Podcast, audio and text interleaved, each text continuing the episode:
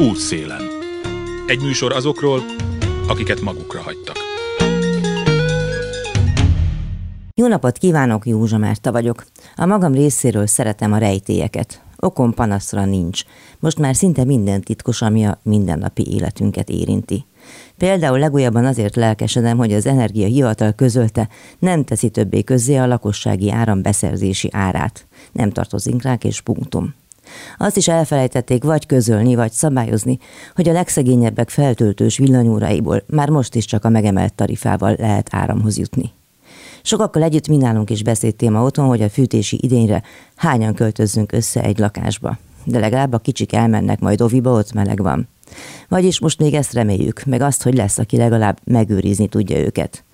Márciusban 92 közmunkás dolgozott olyan ovikban, ahova nem jutott elég óvónő, de az iskolára felkészítendő lurkókat vigyázta jobb esetben pedagógiai asszisztens is. Ősszel pedig jut már néhány visszatérő nyugdíjas szakember is a szerencsésebb helyekre. Ezeknek az embereknek kell gondoskodniuk arról, hogy a három-hat éves oviköteles turkók a képzés végén felkészülten sétáljanak be a sulikba. Akkor is, ha soha senki nem vizsgálta, hogy a hiányzó pedagógusok helyett gyerekvigyázásra beterelt közmunkások, vagy ahogy látom a hirdetéseket, lassan bárki, aki beesik az utcáról, alkalmas arra, hogy egyáltalán a kölkek közelébe engedjék őket. Mindegy, majd csak lesz valami, a gyerek előbb-utóbb eljut az iskolába, ahol meg tanító nem lesz. De bízunk azért benne, hogy a tantermi dobkályhák legalább adnak majd egy kis meleget. Szóval már az ovi is, hogy a belgát idézzem, veszélyes hely. Megesik, hogy nem marad a mackódon fej. Útszélen. Orosvári Zsolt neve ismerősen hangozhat a klubrádió hallgatóinak. Ő szervezte az Ágyat az anyukáknak akciót azért, hogy a kórházban ápolt gyerekek mellett kulturált körülmények között maradhassanak az anyák. Ugyan ő klímaberendezéseket is szerzett szintén kórházaknak. Ezt a munkáját számos elismeréssel is honorálták. A stúdióba is egy a második kerülettől frissen kapott kitüntetéssel a kezében pottyantve. Most még nagyobb fába vágta a fejszéjét a 100 ezer forint alatti jövedelemből megélni kényszerülő, megváltozott munkaképességű emberek érdekében kezdeményezett pert. De induljunk a KH-tól, azaz a kórházi akcióktól. Teljesen véletlenül személyes érintettség volt. A kislányom epilepsziát, epilepsziát diagnosztizáltak nála, és így került be a kórházba kivizsgálásra, de mi egy olyan szobába kerültünk az édesanyja és ő, ahol a gyermekágy, illetve az édesanyjának az ágya egymás mellett volt. És egyik este, amikor bementem látogatóba, akkor láttam, hogy a többi szobában az anyukák a földre, törölközőkre, pokrócokra próbálnak valami ágyat fabrikálni, és kérdeztem, hogy mi történt, mi ez, és akkor a személyzet elmesélt, hogy régre visszanyúlik ez a probléma, Megkérdeztem őket, hogy milyen paramétereinek kellene lenni egy, például egy fekhelynek ahhoz, hogy ők ezt használni tudják. Mondták, hogy nagyon picire összecsukható legyen, hogy napközben ne akadályozza ott a dolgokat, fertőtleníthető legyen. És akkor egy két hét alatt eljutottam odáig, hogy találtam az egyik forgalmazónál egy nagyon picire összecsukható, 120 kg terelhető ágyat. Azonnal együttműködők voltak a kórházban? Az ellátásban résztvevő személyzet az igen. Tehát olyas, igen, a vezetőség részéről teljes elutasítás volt. Ja, hát aki látta, hogy mi történik, az azt mondta, hogy persze. Aki viszont fölőre volt elszámolási kötelezettsége, azok meg letagadtak mindent, tehát hogy náluk minden rendben, minden szép, minden jó. De aztán jöttek az anyukák a fényképeikkel, és akkor innentől aztán megindult a történet.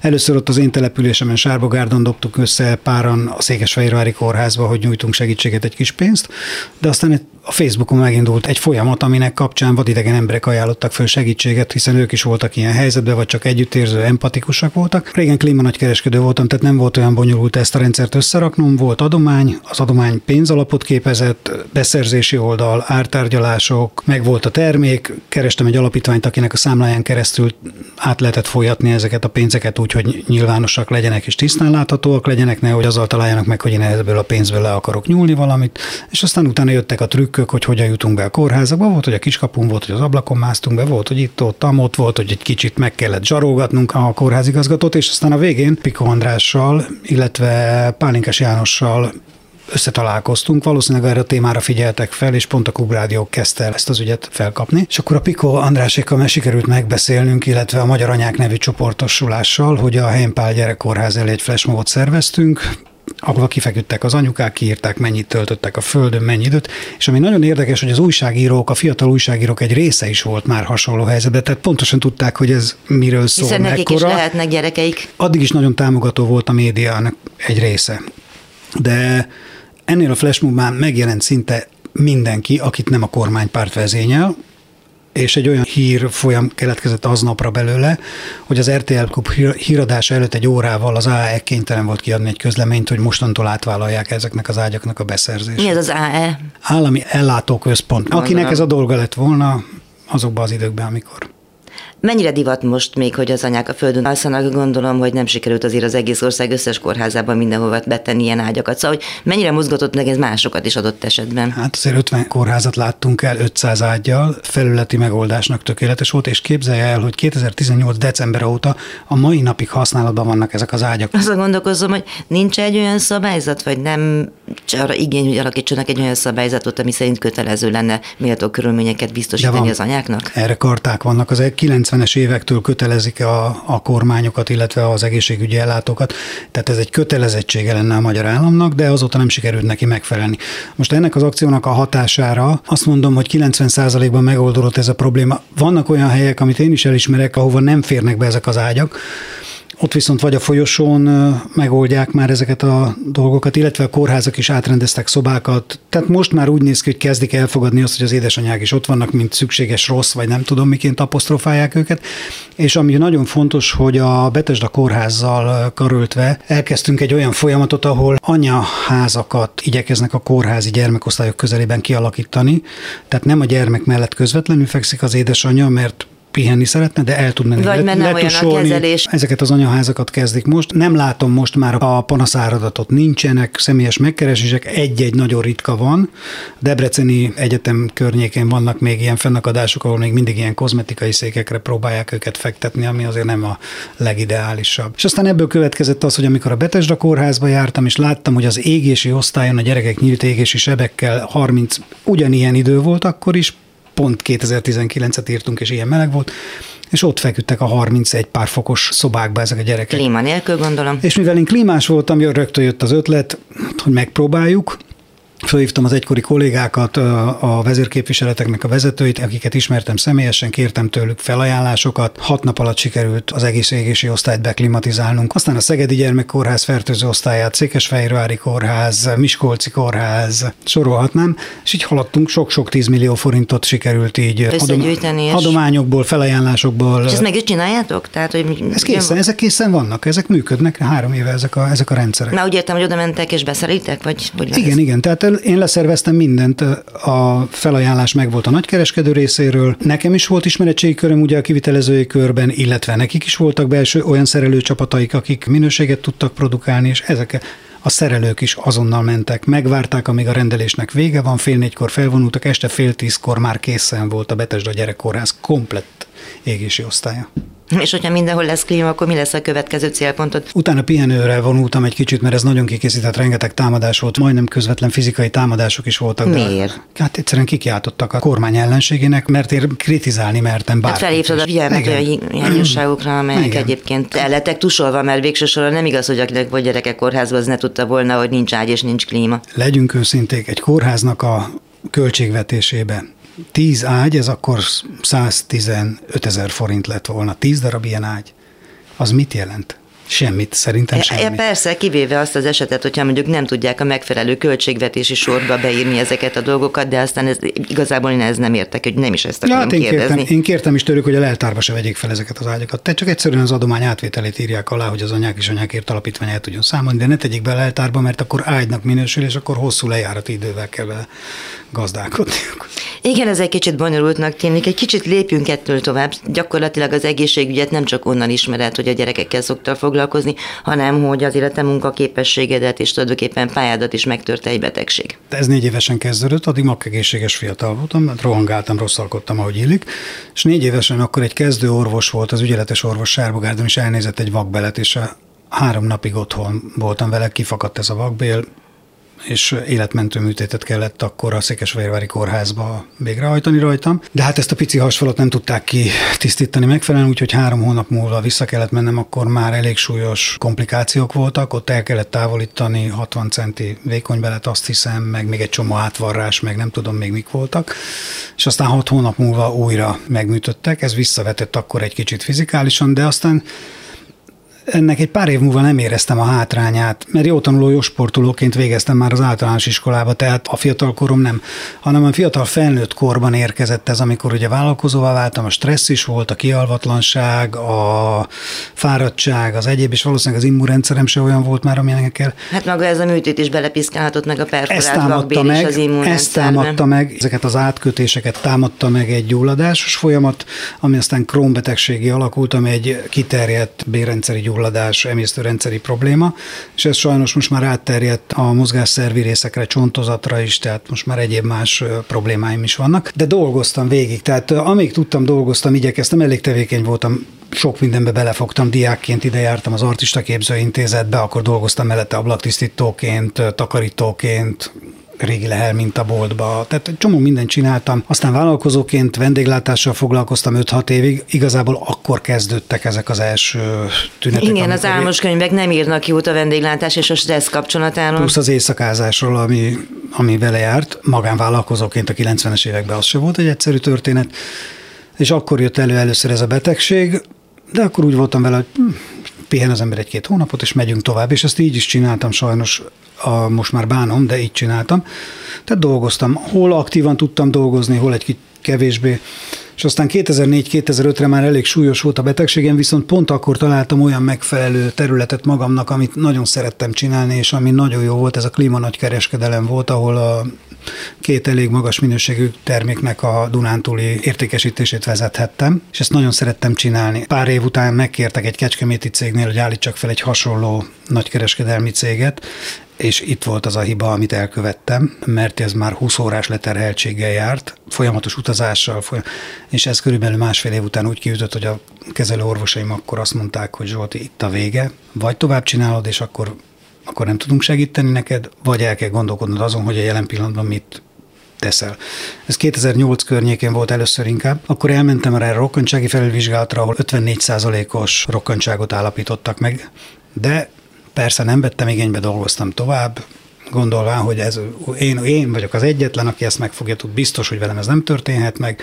Aztán 2010-ben vitt a mentő, és akkor mondta a doktornő, hogy tovább nem tud kezelni, hogyha nem vagyok hajlandó. Ekkor volt a fizetésem 230 ezer forint, amiből sikerült kiszámolni 48.060 forint rokkantsági nyugdíjat, 20 pár év munkaviszony után. Tehát betegen négy éves koromtól végig dolgoztam, befizettem minden járulékot, volt elvileg egy társadalmi szerződésem a, az állammal vagy a magyar társadalommal, hogyha mégis ez, ezt megtörténik, akkor megpróbálnak rólam gondoskodni valamilyen szinten.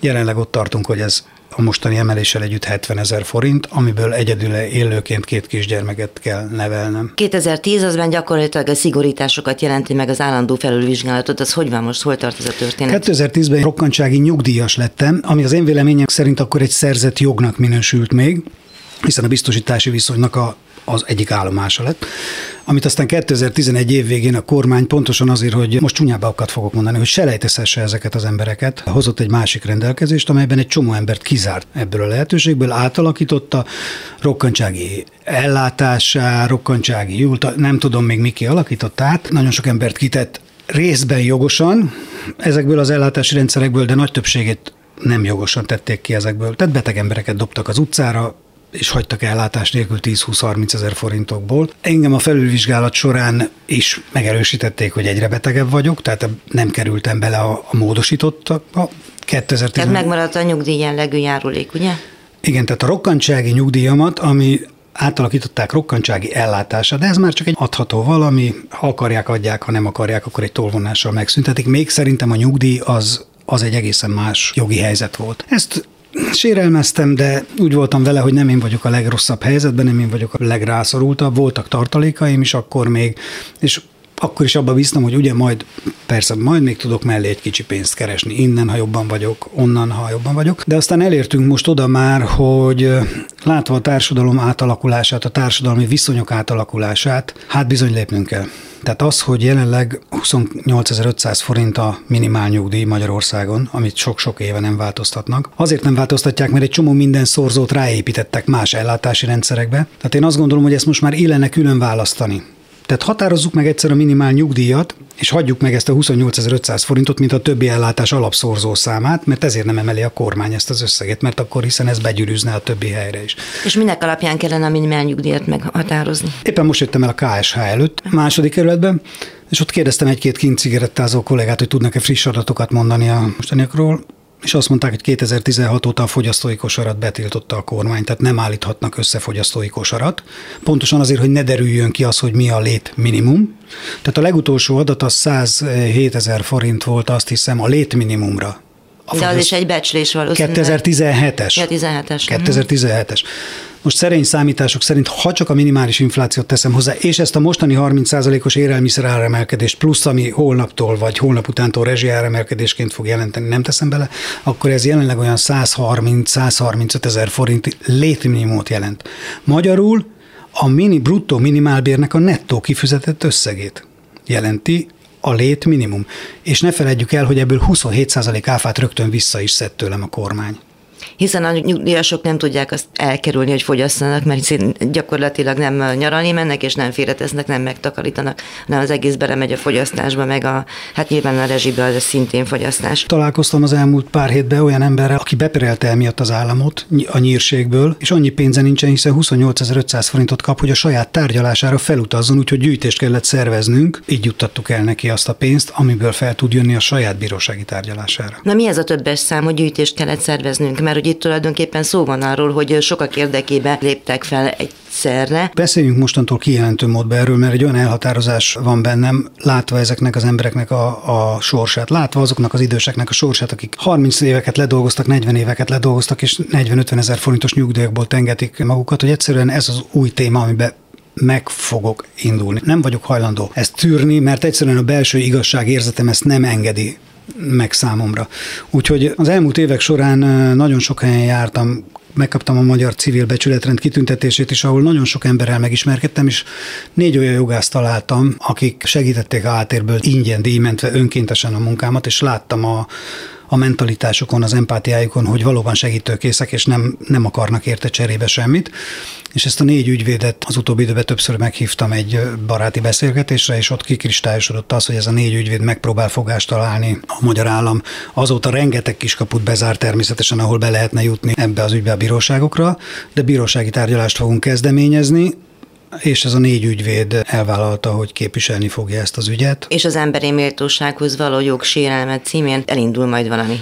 Ezt azt hiszem, hogy az utánam következő dr. Szepesházi Péter barátom el fogja mondani, hogy milyen jogalapokat találtunk, ami mellett elindulhatunk, bár az idén kimondta, azt hiszem, hogy a kúria kimondta, hogy már a magyar állam azt sem köteles biztosítani, hogy az emberek szociális minimumát. Tehát magyarul éhen halhatnak az emberek az utcán. Ó, hát bármeddig tudom sorolni azt, hogy milyen jogok sérülnek, amik alapjogok. Ebben ne is menjünk benne, hanem hát, inkább... Hát kérdezek vissza, mi történik velem akkor, hogyha a 70 ezer forintomból, illetve a 29.600 forintomból, ha a feleségem nem tudja teljesíteni valami ok oknál fogva az őrá rót gyerektartást, akkor én mit fogok tenni? Elveszik a gyerekeimet? Azért, mert nem tudok nekik enni adni. Miközben az állami ellátórendszer azt hirdet, hogy ingyenes az étkezés a számukra, most mondom önöknek, hogy ebből a jövedelemből nekem szeptembertől a két gyerek után 27 ezer forint ebédpénzt kell befizetnem. Mert? Mert nem vagyok 41 ezer forint személyre, egy személyre jutó jövedelem alatt lennék csak arra jogosult, hogy az egyik gyerek után ne fizessek, ezt most kérdeztem meg. Tehát 40 ezer forint feletti személyi egyfőre jutó jövedelem felett ugyanúgy fizettem az elsős gyerek, másodikas gyerek után, a harmadikas, hetedikes gyerek után, mind a kettő után ezt a 15 ezer forintot, ami csak az ebédre jogosít. Tehát nincs benne 10 órai, nincs benne uzsonna. Világos. Magyarul fele a rokkan nyugdíjamnak megy be az általános iskolába. Bevezették azt a fogalmat, hogy a búgócsiga alakú statisztika. Azt jelenti, hogy van középen, ami nagyon-nagyon vastag, a búgócsigának ez a része, és az alsó és a felső részén vékony, ezen belül az alsó részén még vékonyabb ez a statisztika. De a lényeg az, hogy 120 ezer forint nyugdíj alatt, ami, mint imént említetted, nem éri el a létminimumot, gyakorlatilag bármilyen emelés történik, az csak csökken. A legérdekesebb szám, vagy nagyon sok érdekes érdekes szám van, de a 20 ezer forint alatti juttatások 6,25%-kal csökkennek voltak éppen az emelések következtében, és beleszámítva persze az inflációt, míg a 300 ezer forint fölöttieknek 51%-os növekedést tudnak elkönyvelni. Tehát gyakorlatilag azt jelenti, hogy aki szegény, az még szegényebb, a bugócsigát meg mindenki maga elé tudja képzelni, és azt is, hogy mennyien vannak a bugócsiga alsó részében, amelyik pörög. Nagy része az alacsony jövedelműeknek régebbi nyugdíjas, tehát akik korábban mentek nyugdíjba, mondjuk a 90-es évek környékén, vagy valamikor TS dolgozók, akárkik, a kormány azzal számol, hogy ők már nem lesznek szavazók 2026-ban, tehát nem igen akar velük foglalkozni azzal a korosztályal, amelyik most megy nyugdíjba, még foglalkozik, hiszen aktívak lesznek a következő. Meg is jelentek a millió környéki nyugdíjak, vagy millió fölötti nyugdíjak? Itt van előttem az a statisztika, úgy néz ki, hogy fél millió ember van 120 ezer forint alatti nyugdíjas ellátásból. Ebből a KSH se tudta megmondani, hogy mennyi a rokkant nyugdíjas és mennyi a valódi nyugdíjas de akkor sorolom, 80 és 100 ezer forint között van 190 ezer ember, 78 ezer ember van 60 és 80 ezer forint között, 40 és 60 ezer között 26 ezer ember, 20 és 40 ezer forint között 13 800 ember, és 20 ezer forint alatt pedig 11 ezer ember. Hol élünk emberek? Szíriában? Én úgy gondoltam, hogy az Európai Unióban élünk, és az Európai Unió közepén ez megengedhetetlen, és éppen ezért a pert arra kértem a négy jogást, hogy mivel arra számítok a magyar bírósági eljárásrendekből, hogy el fognak bennünket mindenhonnan utasítani különböző mondva csinált ügyekkel, ezzel, azzal, amaza, hogy lehetőleg arra hegyezzük ki, hogy eljussunk Strasbourgig, ahol az Európai Unió álláspontját szeretném arról kérni, hogy az Európai Uniós tagállam, Magyarország, mi az a minimális ellátási rendszert, amit kell, hogy biztosítson az állampolgárainak, és itt vegyük ketté. A szociális minimum, amikor az emberek még aktív dolgozók, de valamiért olyan helyzetbe kerültek, ami miatt segíteni kell nekik, vagy azok, akik már a munkaképességükön kívül kerültek, tehát önhibájukon kívül kerültek egy olyan helyzetben, hogy az aktív piacon nem tudnak részt venni, számukra mi az a minimum, amit biztosítani kell. A lakhatási minimumot, akár rezsit, ezt, azt, amazt kifizetni, hűtőgépet kell, hogy tudjon tartani, tűzhelyet kell, hogy tartani. Hát megenni tudjon adni a Igen. gyerekének, és gyakorlatilag akár most mehetnénk a szociális minimum fele, aminek arra része fele és egy kulturális minimum fele, hogy lehetőleg meg tudjon venni egy újságot, hogy elő tudjon fizetni az internetre. Szeretném, ha eljutnám valahogy is, valahogyan ez a hír az Európai Uniós parlamenthez, és nem csak a klubrádió ügyét vizsgálnák, és nem csak azokat az ügyeket vizsgálnák, amikről szó van, hanem betennék abba a csomagba ezt a szociális minimum kérdését is, hogy Magyarországon ez megengedhető-e, ami a mostani pénzek kifizetéséhez köthető. Ugyanis nagyon sok olyan pénzt tűnt el, amit ha átforgattak volna a szociális ellátórendszerbe, akkor nem lennénk ebbe a helyzetbe. Fogyasztóként jelennénk meg a piacon, és ezáltal pörgetnénk a belső gazdaságot, de ne, ők nem ezt tették, kisíbolták az országból a pénzt, a szegényeket pedig magukra hagyták. Hiszen a gazdagoknak Szegényekre van szükségük, hogy hatalmon maradhassanak. Orosvári Zsoltot hallották, aki a 100 ezer forint alatti jövedelemből megélni kényszerülő, megváltozott munkaképességű emberek érdekében kezdeményezett pert. Ebben négy a szociális kérdések iránt elkötelezett ügyvéd segíti. Egyikük Szepesházi Péter avat be bennünket a részletekbe a hírek után. Józsa Márta vagyok, arról beszélgetünk ma, hogy Orosmári Zsolt magánember és négy ügyvéd személyiségi jogi pert tervez indítani. Rengeteg havi 100 ezer forint alatti jövedelemből megélni kényszerülő, megváltozott munkaképességű honfitársunk érdekében. A kereseti kérelem lényege, hogy ezek az emberek, akik aktív korukban rengeteget dolgoztak, társadalombiztosítási járulékot fizettek, most, amikor önhibájukon kívül segítségre szorulnak érdemi, legalábbis minimális életfeltételeket biztosító állami juttatásban, ellátásban kellene, hogy részesüljenek, de ezt a magyar állam nem biztosítja. Ebből következik, hogy sérül az emberi méltóságuk, amely az egyik legfontosabb személyiségi jog. A keresetet megfogalmazó ügyvédek egyike Szepesházi Péter a vendégem. Gyakorlatilag eljutottunk odáig, hogy ez rendszer szintű méltánytalanság és reménytelen helyzet, amivel a szociális szférának az alsó részén levők küzdenek, még azt a egyébként a pénzcentrumban olvasott hasonlatot, vagy hát ilyen statisztikai jelképet is felidéztem, hogy a búgócsiga az a mostani nyugdíjelemések kapcsán történik, ugye, hogy alul nagyon-nagyon-nagyon kevés, utána egyszer csak van egy kiszélesedése, és a tetején pedig van egy ilyen, megint csak egy kicsit rövidebb része ennek a dolognak, de ez azt jelenti, hogy ahogy mondani szok, szokták, hogy aki szegény, az a legszegényebb. És azt is mondta Zsolt, hogy keresett olyan embereket, akik jogászok, és akiknek van affinitásuk arra, hogy megpróbálják ezt a társadalmi csapdát és társadalmi bombát jelentő helyzetet valami úton módon orvosolni. Szóval kezdjük itt, hogy hogy kerültetek kapcsolatba Zsoltal. Zsoltal már régóta kapcsolatban vagyok, több éve időnként egy-egy közös projektre összefogunk, és valóban most egy csapat segíti a munkáját, rajtam kívül még három jogász, én az egyikük vagyok, mindegyik jogász a szociális témák iránt maximálisan elkötelezett. Magyarországon nagyon bekorlátozták, mi az, amit nem korlátoztak persze be 2010 után a jogrendszerbe, de a kollektív pereket. Ezért most egy olyan nem kollektív, kollektív perbe gondolkodunk, aminek a célzata kollektív, tehát sok emberen szeretne segíteni. Mi az a sok? Én azt gondolom, hogy valahol ha most nem számítjuk a nyugdíjakat, akkor is 100 és 200 ezer ember között lehet, akik valamilyen nem nyugdíj, de akár nyugdíjszerű ellátásban részesülnek, és 100 ezer forint per hónál kevesebbel.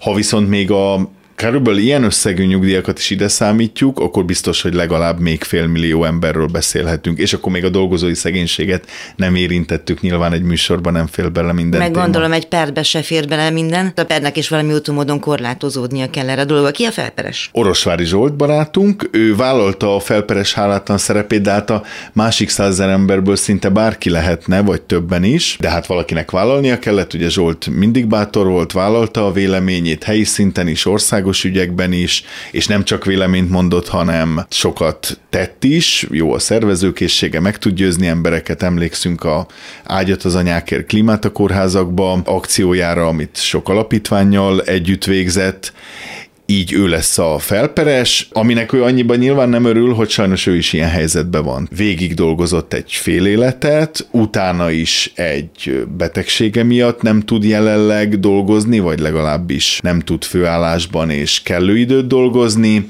és tartósan, és a magyar állam azt, hogy ő mindig dolgozott, fizette a járulékokat, egyéb érdemei is voltak, sajnos azzal köszöni meg idézőjelbe, hogy bőven 100 ezer forint alatti ellátást folyosít részére, amit rendkívül erőfeszítésekkel kiegészít minimálisan, na de most nem erről van szó, hanem hogy a magyar állam miért nem segíti már csak a befizetett járulékaiért a segíti sem. az jó szó, mert gyakorlatilag azt mondhatnánk, hogy aki végig dolgozik 25 évet, utána hibáján kívül történik vele valamire, annak nem segítségre van szüksége, hanem egy olyan szerződésnek a betartására, ami arról szólt, hogy azért fizeti a járulékait, hogy utána viszont gondtalan életet élhessen, vagy legalábbis ne nyomorogjon. Így van, pontosan, tehát igényt tarthat rá, nem a segíti a jó szó, udvariasan fogalmaztam a magyar állammal szembe, amire sajnos nem szorgál a magyar állam. Ő az alperes egyébként a magyar állam? Mondhatjuk így most a hallgatók kedvéért a műsorba, de egyébként mi az, amihez nem ért a belügyminisztérium, az új kormányban a korábbi emberminisztérium szociálpolitikai feladatait is a belügyminisztérium vette át, úgyhogy emiatt, mint jogutót, hiszen perelünk a korábbi időszakér is, de a jelen és a jövő nem megfelelő rokkantsági ellátásáért is perelünk, tehát nem csak jogutódként, hanem úgymond saját jogon is a belügyminisztérium lesz az alperes. Végigfutok itt ezen az anyagon, amit kaptam, ami nyilván az ilyen nem jogvégzett ember számára készült, mint amilyen én vagyok. Kezdődik ott, hogy személyiségi jogi tervezünk. Ez mit merít ki? Ez azt jelenti, hogy akit igenis az útszélén hagy a magyar állam, jelenleg arról van szó, hogy akik nem megfelelő rokkantsági ellátást kapnak, azoknak ez végső soron legalábbis egy bizonyos összeg alatt az emberi méltóságát sérti, az emberi méltóság pedig gyakorlatilag a legfontosabb, legkiemeltebb személyiségi jog. Jogi oka van, hogy miért innen közelítjük meg, de ettől még ez teljesen igaz, hogy az emberi méltóságomat sérti, hogy ennyit dolgoztam, ennyi járulékot fizettem, vannak esetleg kötelességeim családtagjaim felé is, és azokat nem vagy alig tudom teljesíteni, egy strandbelépő adott esetben gondot okozhat számomra. Vagy akár, hogy rezsiszámlának a kifizetése, Igen. mert azt hiszem, hogy ezen elég sokat kell gondolkozni. Megfogható maga az emberi méltóság, mint olyan jogi kategória, amit nem tud majd kivédeni bárki? Bírói mérlegelés nyilván. Tehát, hogy mi az a szint, aminél az emberi méltóság már olyan mértékben sérül, hogy a jogalkalmazó, a bíró, a jogász ezt jogi úton érvényre tudja jutatni. Ebbe van egy bírói mérlegelés, tehát nem akarom becsapni a hallgatókat, és természetesen Zsolt is így indult, itt nem egy 95%-os biztonságú perről van szó.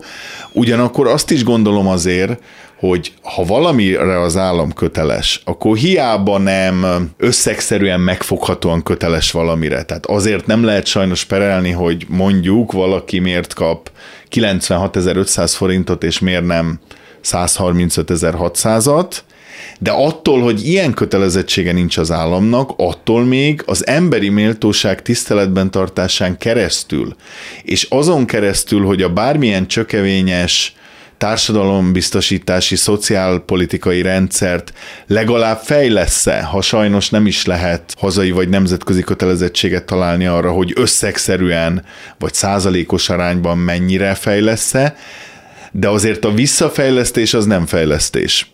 És egy-egy ilyen természetesen ennél jogilag azért cizelláltabban kifejtett jogi következtetésre fogunk nagyon erősen rámenni a perbe, hogy ilyen csúnya szót használjak. A beadandó perirat koncepciója szerint ez valami fajta mulasztásos jogsértés, vagy mi az, amit az állam elkövet, vagy pedig alkotmányellenes, vagy mi történik itt? Tudunk arra még példát mondani, minek tekinthetjük? Mulasztásnak nyugodtan. Az rendben van, hogy még arra sincs erőillás, hogy az értékállandóságát mondjuk egy 2010-es juttatásnak száz százalékig biztosítsa a magyar állam, mert ugye lehetnek gazdaságilag nehezebb időszakok, stb., meg hát nemzetközileg ebben nem alakult ki konszenzus, tehát nincs összegszerű, pontos jogi kötelezettség, de azért az benne van a vállalások között, hogy fejleszteni kell, nem visszafejleszteni, nem örökké stagnáltatni. Gondoljunk itt, bár ez nem ebbe a perbe számít, ugye a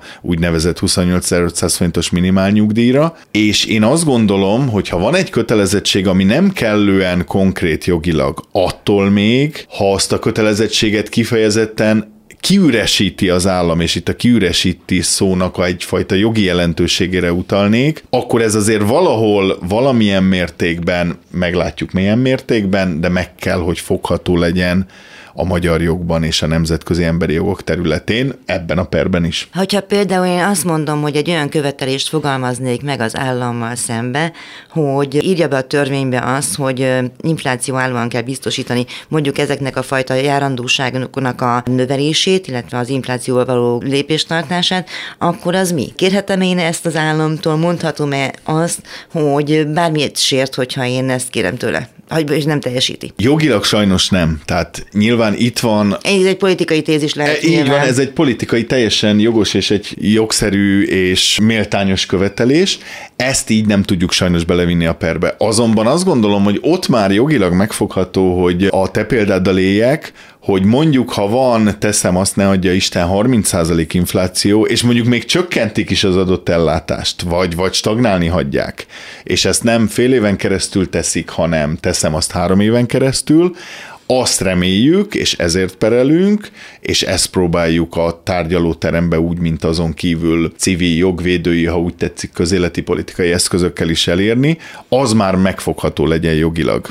És abba már lássa bele a jogállami érzékeny bíró, ugye másodfokon is, reméljük, hogy azt már nem lehet, az már személyiségi jogsértés. Ezt próbáljuk elérni, nyilván durva leegyszerűsítéssel fogalmazok a műsoridő miatt. Említettük a politika szót, csak egy pillanatig belemennék a politikába, hogyha nem bánod, és pedig abban a kérdésben, hogy formálódik világszerte ez a jobboldali kurzus, amelyik ugye a Trump féle, és így tovább Magyarország nagyon mellé állt ennek, és ennek éppen az Egyesült Államokban óriási hagyománya van, hogy gyakorlatilag a szociális érzékenység meg a baloldaliság a szitokszónak számít, számít, és mindent megtesznek a republikánusok annak érdekébe, hogy ne lehessen rendezni, vagy ne lehessen általánossá tenni például a szociális biztonságnak a rendszerét, és mint hogyha Magyarország erre fele haladna. Igen, ugye a szociális jogok sajnos olyan emberi jogok, hogy jelenleg még európai vagy világszinten nem közvetlenül kikényszeríthetők, csak legfőjebb ilyen jogi kiskapukon át, amit mi is próbálunk a perbe, és igen, főleg ugye a Trump által, vagy a Trumpi eszmék által elfoglalt amerikai republikánusoknál, de számos európai jobboldali pártnál is. Ezt azt szeretnék, hogy így is maradjon, sőt, még mellette egy kis gyűlölködés, mintha ugye a bevándorlók vagy más kisebbségek okoznák a szociális bajokat. Ezzel szembe ott lehet egy akár egyébként keresztény szociális, keresztény szocialista, de akár kulturálisan is baloldali, de mindenképpen szociális gondolkodású erőknek a feltörekvése, ami viszont megoldhatná ezt a kérdést, és akár akkor bekerülhetnének magyar és európai és világszinten a törvényekbe, emberi jogi egyezményekbe, még ha ez nem megy egyik napról a másikra is.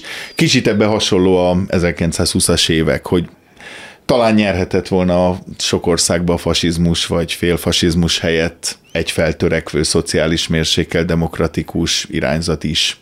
Reméljük most így lesz, nem ismétli magát a történet. Igen, azt a párhuzamot meg se hallom, hogy a gazdasági válságokat egymással párhuzamba állítsuk, mert hiszen azért a 29-es válság után kezdődött, vagy folytatódott az, ami folytatódott, de ez tényleg nem egy történelmi műsor. Egyébként Európa egészen lehet ilyet mondani, hogy áll ebben a kérdésben? Mennyire állunk, mindig Bulgáriát szokták az utolsó mögöttünk levő országnak tekinteni, de azért azt tudom, hogy például a balti államok sem jeleskedtek a szociális biztonság megteremtésében. Nincs egység, nincs egység közösség, tehát kevés olyan kegyetlen, szociálisan kegyetlen kormány és állam van, mint a miénk, de az úgynevezett mérsékelt jobboldaliság még mindig sok országban amellett van, hogy ne osztogassunk, úgymond.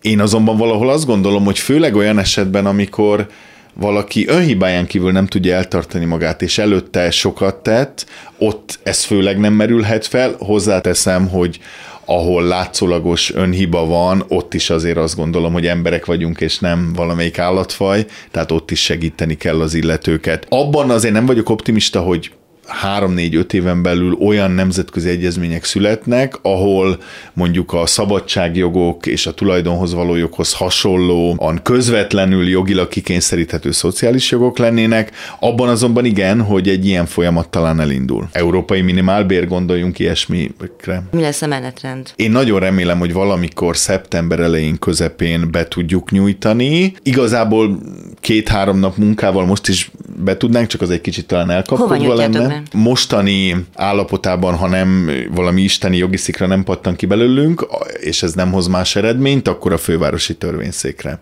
mint első fokra. És akkor valószínűleg sok-sok éven keresztül fog tartani, vagy nem is tudom, hogy fog-e, tehát felkészült el mondjuk a bírói kar arra, hogy egy ilyen dolgot értelmezni próbáljon? Mennyire szoktak ehhez hasonló, hát hogy mondjam, unortodox beadványok érkezni? Ugye volt az a per, ahol a korábban viszonylag elfogadható rokkantsági ellátásban, nyugdíjban részesülőknél ugye az átminősítés és a állátások csökkentése miatt volt, ez most más elven van.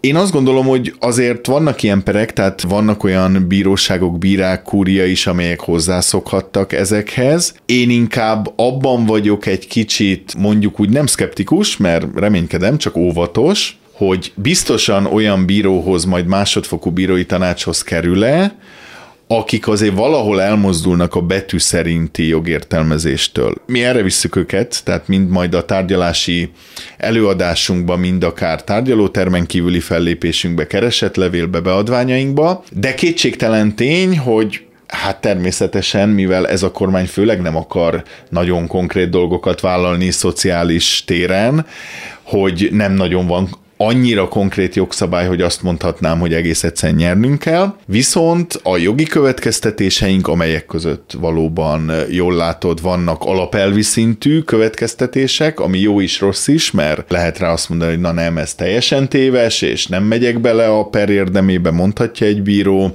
hanem ezen a ponton megáll, hogy neki azt tetszik, ha betű szerinti értelmezés van, de esélyt is kínál, hogy igenis, meg lehet találni azt a kiskaput, ahol sok emberrel lehet ezzel segíteni, nem csak a felperesen Orosvári Zsolton. És mivel akkor, hogyha azt mondja a bíróság, hogy hát kérem, ez költségvetési kérdés, az csá. Ezt csak az alkotmánybíróság mondhatja a népszavazásnál, tehát így, így nem érvelhet, de hogy olyan félelmem nekem is van, jól látod, de ne adjunk ötleteket a bíróknak, hogy ez mégis ott lesz a hátsó agyszerkezetébe valamelyik bírónak, hogy hát lehet, hogy kikapnék, ha teljesen igazat adnék, úgyhogy óvatos leszek. Meglátjuk akkor milyen helyzet lesz az országban, amikor ezen gondolkodik majd egy bíró, hogy döntenem kéne. Menjünk végig Zsolt tervezetbe adványán, tehát mindarról, amiről beszélünk, a bíróság által kiszabható szankciók, személyiségi jogsértés, emberi méltóság megsértésének megállapítása. Oké, okay, megállapítják, és akkor mi van? Önmagában semmi, azért, ahogy jól mondtad, folytatódnak úgymond a szankciók, de hát természetesen azért a megállapításnak is hatalmas jelentősége lenne, hogy ugye a jelenlegi alkotmánybírósági álláspont szerint, ha nem is pont egész pontosan detektálhatóan a Zsolt kérelme és helyzete, de az ilyen szociális helyzetre még a megállapítástól is óckodik az alkotmánybíróság. Azonban attól, hogy valami nem alkotmányos követelmény, ezért az alkotmánybíróság nem állapítja meg, hogy megsértették az alaptörvényt, az nem azt jelenti, hogy egyéb jogi követelmény ne lehetne, még ha nem is esetleg alkotmányos.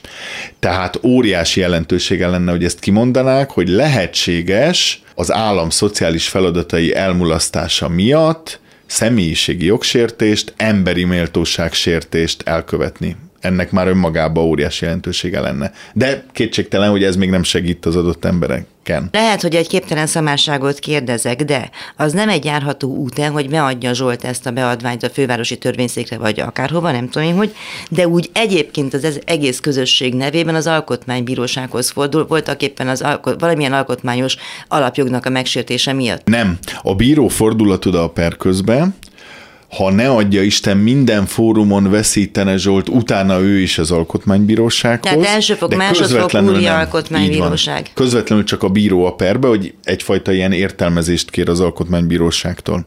Igen. Kérő egyösszegű nem vagyoni kártérítést a múltra nézvést is. Mekkora esélyt látsz erre? Ugye, hogyha megállapítja a bíróság, hogy személyiségi jogsértés történt, akkor legalábbis furcsa ítélet lenne, ha az nem járna valamekkora összeggel.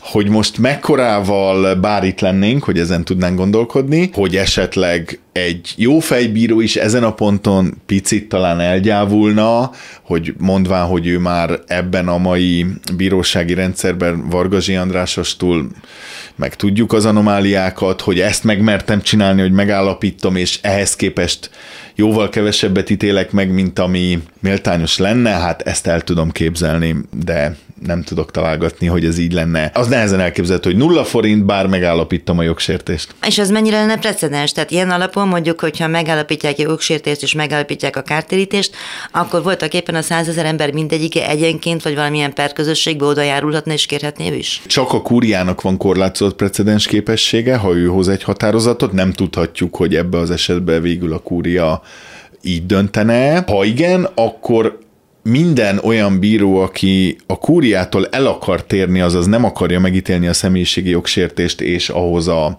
kártérítést, nem vagyoni kártérítést, annak külön kellene indokolnia, hogy én miért térek el a kúriától. Tehát az egy nagyon nagy győzelem lenne egy mondjuk az angol száz jogrendszerhez képest egy 70%-ban egy precedens. Hogyha mindenki elutasítja, akkor gondolom jön Strasbourg. Igen, igen. Illetve előtte ugye kötelezően az alkotmánybíróság. Vannak hasonló ügyek, bármilyen esetben, amikor megpróbált csak egy egészen ekkora hatalmas társadalmi réteg érdekében egy elvi alapon voltak éppen egy anyagi jobblétet kikényszeríteni. Igen, de nem tökéletes az analógia a megtörtént esettel, ami pontosan arról szól, hogy átminősítették ugye a besorolását a rokkant polgártársunknak, és kevesebbet kapott, és itt azt a megoldást választotta Strasbourg, hogy betuszkolta a nem szociális jogok közé a tulajdonhoz való jog közé, mintha elvették volna a házamat, és nem kártalanít az állam. Na most, hogy ebben az esetben Strasbourg ha találna egy hasonló megoldást, hogy esetleg betuszkolná egy nem szociális jog alá, vagy először életébe találna valamilyen olyan szociális jogi megoldást is, amivel kártalanítaná a magyar állammal szembe Zsoltot vagy mást, aki ilyen perbe, ne adja Isten, még a Magyar Alkotmánybíróságon is vesztes lenne, hát ez tényleg a jóslás kategóriája. Zsolt még azt is felvetette, és ezzel megint csak visszatér egy picit a politikához, hogy bölcsnek tartanám, hogyha a jogállamisági kritériumok közé bekerülne a szociális biztonság, illetve az emberi méltósághoz való jog. Ez valószínűleg valakinek képviselni kellene, de el tudnád képzelni? Szerintem általában még Magyarországtól kicsit kicsit függetlenedve is, általában az ország jelentéseknél bizony ezt vizsgálni kéne, és akkor azt mondom, hogy tényleg a tőke Európájából elmozdultunk a szociális Európa felé. A Don Quixote című regény mennyire tartozik a kedvenceit közé a könyvespolcon? Nem nagyon olvastam egyszer, de még gyerekkoromban. Én azt gondolom, hogy ebbe a mai magyar bírósági és politikai rendszerbe azt tudomásul kell venni, hogy kis és közepes esélyeket próbálunk valóra váltani, és ez egyébként ahhoz képest sokszor sikerül, hogy nem 50% feletti esélyű pereket indítunk más civil jogvédőkkel is, Zsoltal is, egyes ügyfeleimmel, devizahiteles ügyekbe akár. Igen, alkotmányjogászok szokták mondani, hogy teljesen függetlenül attól, hogy mi a pereknek az eredménye, vagy az eljárásoknak az eredménye, egyszerűen nem szabad hagyni az alkotmánybíróságot lazsálni, bár nem úgy látom, hogy túlságosan könnyen lehet őket munkára kényszeríteni. Igen, igen, de azért ott is olvasok, hát sajnos főleg külön véleményeket, tehát a döntéssel egyet nem értő külön véleményeket, ahol megemelem a kalapom az adott alkotmánybíró előtt, bár a többség előtt is meg tudnám majd egyszer emelni az alkotmánybírák többsége előtt. Orosvári Zsoltot és Szepesházi Péter ügyvédet hallották. Ők pert indítanak azoknak a megváltozott munkaképességű embereknek az érdekében, akik 100 ezer forint alatti jövedelemből kényszerülnek megélni, ezt annak lehet egyáltalán nevezni ahogy hallották, az emberi méltóság védelmében, és ezt a gondolatot ki is lehet terjeszteni további nyomorgó csoportokra, mondjuk a kis nyugdíjasokra is. Mindkettőjük bátor gondolatait köszönöm. A műsor elkészítésében Lantai Miklós technikus volt a segítségemre. Az adást a www.clubradio.hu oldalon és podcast felületénken hallgathatják vissza. Leveleiket a józsa.mártakukacklubrádió.hu címre küldjék. Figyelmüket köszönöm, várom Önöket a jövő héten is. Józsa Mártát hallották. Önök az útszélen adását hallották a Klubrádióban.